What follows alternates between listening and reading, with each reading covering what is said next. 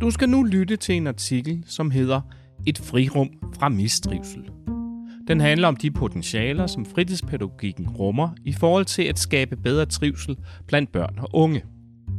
Et nyt forskningsprojekt for DPU Aarhus Universitet peger på, at børn og unge oplever klubber, fritidshjem og SFO'er som steder med højt til loftet og en høj grad af frihed.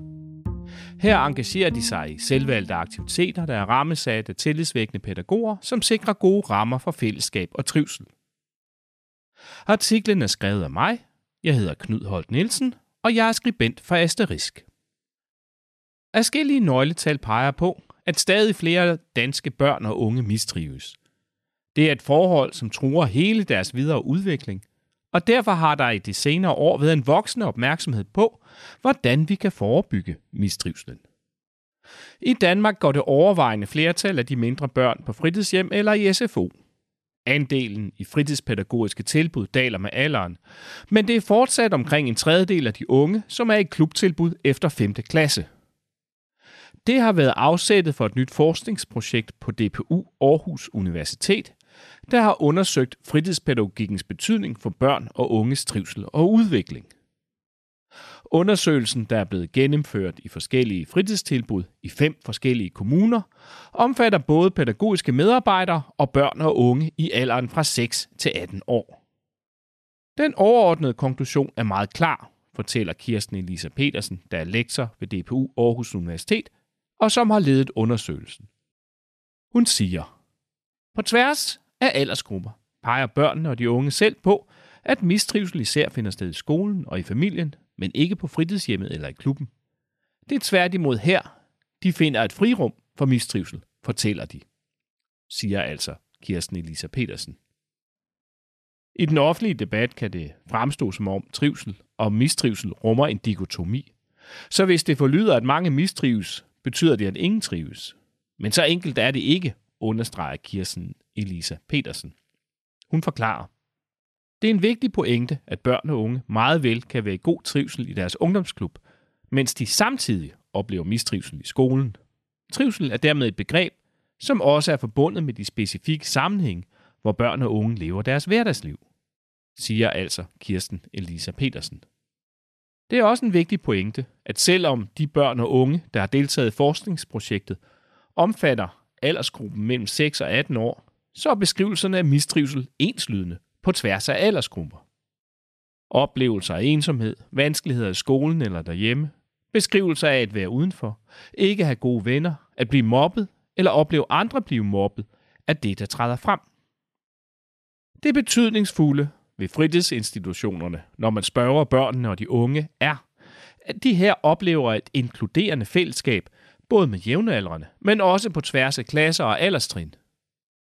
Der er inklusion af alle børn og unge og voksne, der lytter til dem, og mulighed for at deltage i aktiviteter, som børnene og de unge selv oplever som spændende og meningsfulde. Kirsten Elisa Petersen forklarer, når børnene og de unge skal komme med eksempler på mistrivsel, så peger de typisk på, at de for eksempel går i en klasse med meget larm og uro, eller at lærerne skiller meget ud. Der er måske mobning, og de føler sig alene og ensomme. Eller de fortæller om kammerater, der har det meget svært derhjemme.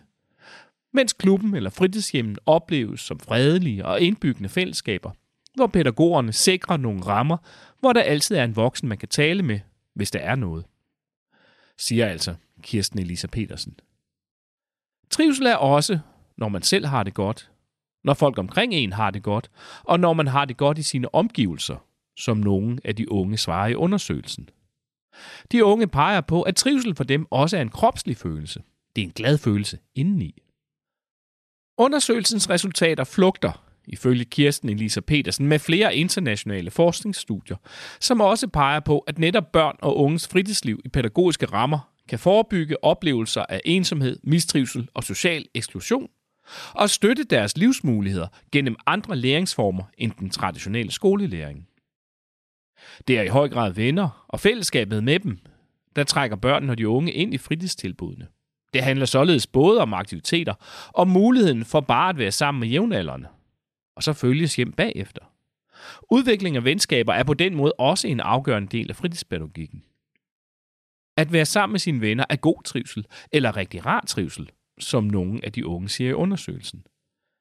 Fællesskabet danner en ramme om, hvordan man kan være sammen med hinanden på måder, der skaber god trivsel. Når man ser på aktiviteterne, så handler det ikke nødvendigvis om, hvilke helt særlige tilbud der er i den enkelte fritidsinstitution. Det afgørende er, at børnene og de unge oplever, at aktiviteterne netop tilbyder dem et rum, hvor de møder hinanden i fællesskaber, og at de samtidig har en høj grad af selvbestemmelse. De vil selv bestemme, hvad de deltager i, og de vil selv være med til at forme aktiviteterne, som for eksempel kan være computerspil, kreaværksteder, musik, teater eller rollespil, fortæller Kirsten Elisa Petersen.